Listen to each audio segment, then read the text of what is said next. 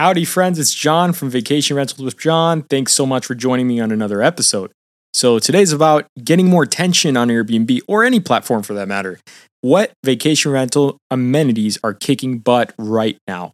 So, right now, competition is fierce, it's ferocious. We have lots of supply, but not as much demand from guests. Airbnb is making bank, as we can see from the quarterly earnings report, but us hosts feel way different. Now, all houses are looking the same nowadays. If you look at new construction, everything looks like carbon copy. It's it's land of the clones. I mean, no creativity whatsoever. Every new construction is looking identical, has the same style, has the same layout. No creativity. It's not like the homes from the 70s or the 80s. Things are looking the same and it's really hard to stand out. It just doesn't look great.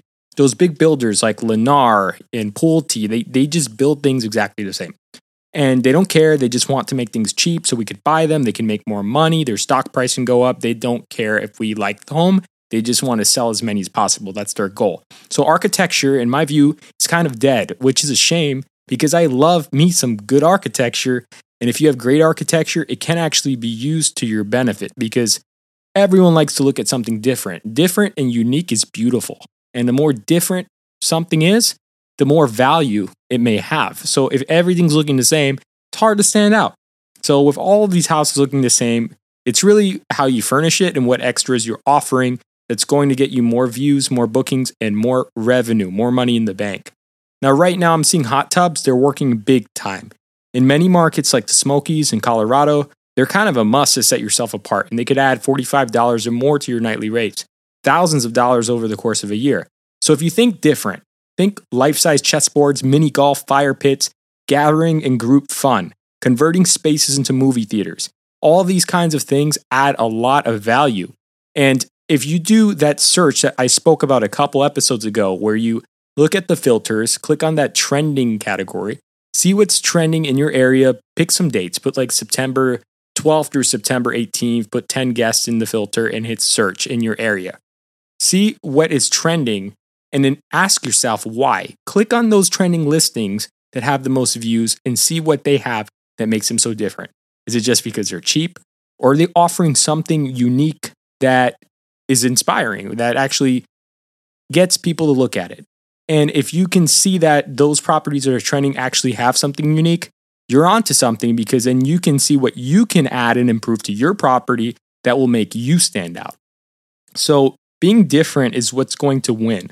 And it sounds counterintuitive to spend more money to make more money, but that's that's the logic here. And it's even in times when we're not making a ton of money, we need to reinvest capital in our businesses to make ourselves stand apart from everyone else. Because if our listing's exactly the same as the thousands of others, there's no way we're getting booked. We already know this. We've came to this conclusion podcast episodes ago, and we need to stand out. So if you're thinking different and you're adding these different amenities, you're going to get more eyes on your property and more people are going to take the chance and book with you because you may have that one thing, that one thing that sets you apart from the rest. For example, if my kids love basketball and I'm looking for a home with a basketball hoop outside, I'm going to look for a home that has a basketball hoop outside because I know they want to play basketball or at least a basketball uh, park where they can actually go and play while I'm cooking. So if you think about that, if you have something that people are looking for, that they enjoy to do when they're on vacation, you are setting yourself apart and you're getting yourself in front of them and you're helping them make a decision. But if you don't have those things, someone else will have that basketball hoop or they'll be able to direct them to where they can play basketball, creating value, and they will win that customer. And if you look at that as a force multiplier effect, you're going to lose out on everyone looking for that amenity uh, not just that week, but the many weeks to come. That's a lot of money on the table. So you need to find out what amenity works for your home.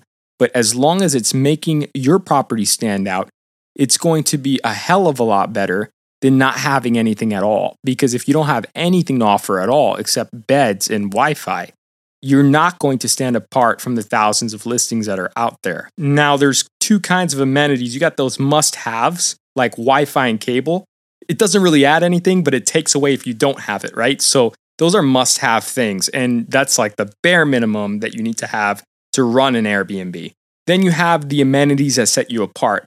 those were the amenities I was just talking about life size chessboards, mini golf, fire pits, think gathering and group fun. Those amenities add value, get more lookers on your property, and actually help you stand out from the pack. Those are the money making amenities. So look at the listings on page one of Airbnb on the trending category. Do the same for Vrbo, do the same for Booking.com. Find out who is booked out, see who's getting the most bookings by just playing with the calendar and the filters, and see what they're doing right. Then go a step further. Put something fun in your home like mini golf, bowling, life size games. Think creative, fun, and different.